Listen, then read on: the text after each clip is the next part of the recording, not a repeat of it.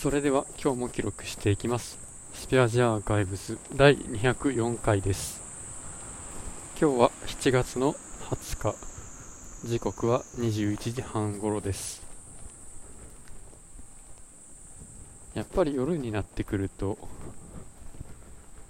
相変わらず蒸し暑いではありますがそれでもマシにはなってきますね。ちょっと涼しいとすら思うような不快感ですね。まあ今日もこれといって特に話したいことはないのであこれも少し振り返りをしていきましょう。1週間と少し前に庭の笹に対してえグリホサート系の農薬を希釈したものをスプレーしましてその結果どうなったのか。まあ、家の周りぐるっと半周、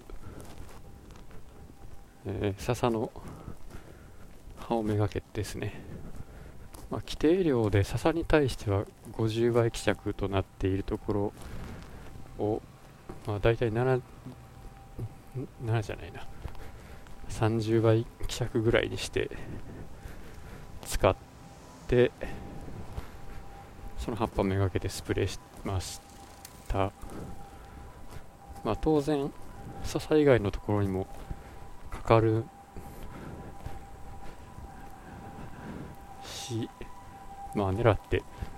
かけてもいたですが今のところ笹はまだ枯れてませんね。一部黄色くなっているような気もするんですが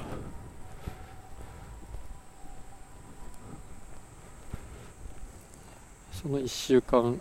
ちょいと前と比べてそのまま成長というか背も高くなっているような気もします。一方でですね笹以外の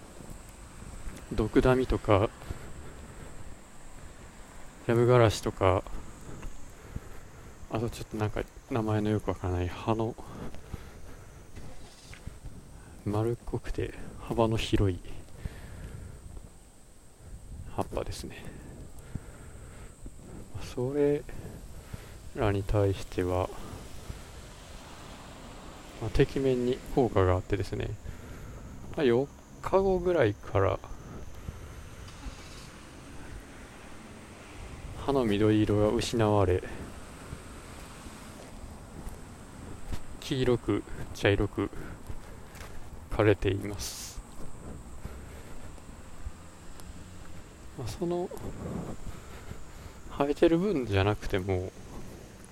まあ、僕がスプレーした範囲を妻に共有してなかったので一部草刈りをしてくれたんですけど刈った後の草を、えーまあ、ゴミ袋に入れずにそのまま庭に進んでいたらですね、これまでそうして置いておいた後まあそのまま、まあ、緑を保っていたんですが今回はですねまあやはり茶色く枯れてまあ体積というか傘というか目方というかまあすごいもともと刈り取った直後は山のようになっていたのがぺったんこになってですね。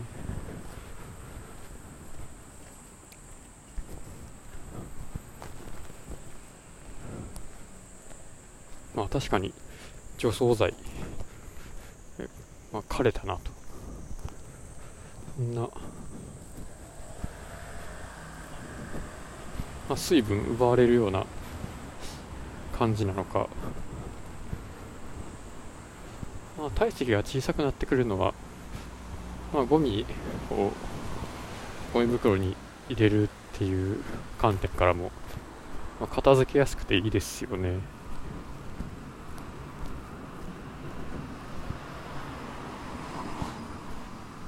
で一株だけ、まあ、なんかよくわからない草の間に、まあ、シソが生えてたんですがやっぱり人間が食べれるような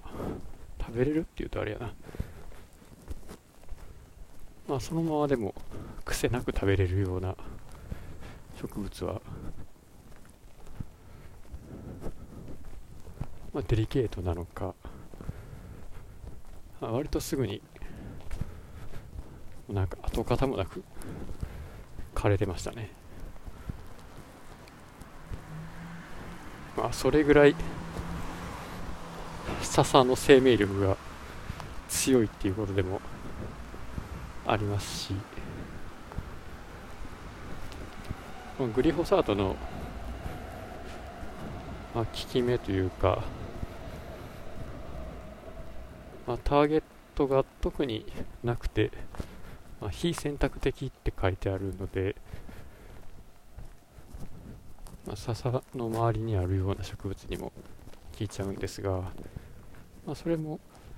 まあ、原理として、まあ、何だったか忘れましたけど、まあ、植物共通の仕組みに働きかけるものなので、まあ、何でも効くと。で、まあ、一般植物に対しては原液を100倍希釈にして使うところを、まあ、笹は50倍、えー、杉菜は25倍、まあ、それだけ生命力が強いということなんですが、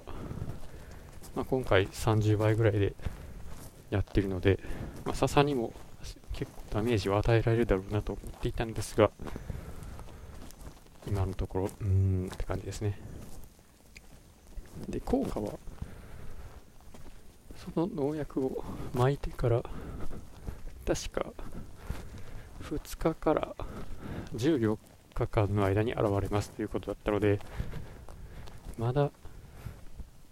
効果が出ていないだけかもしれません、まあ、せっかくあさってから連休になるということで、まあ、もう一回巻いてみるのもありだなとダメ押し的な感じで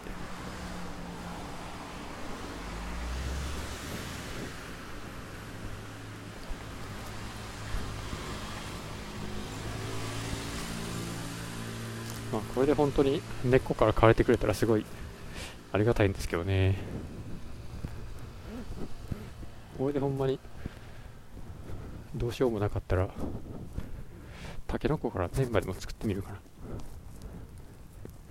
ということで今日は終わりです。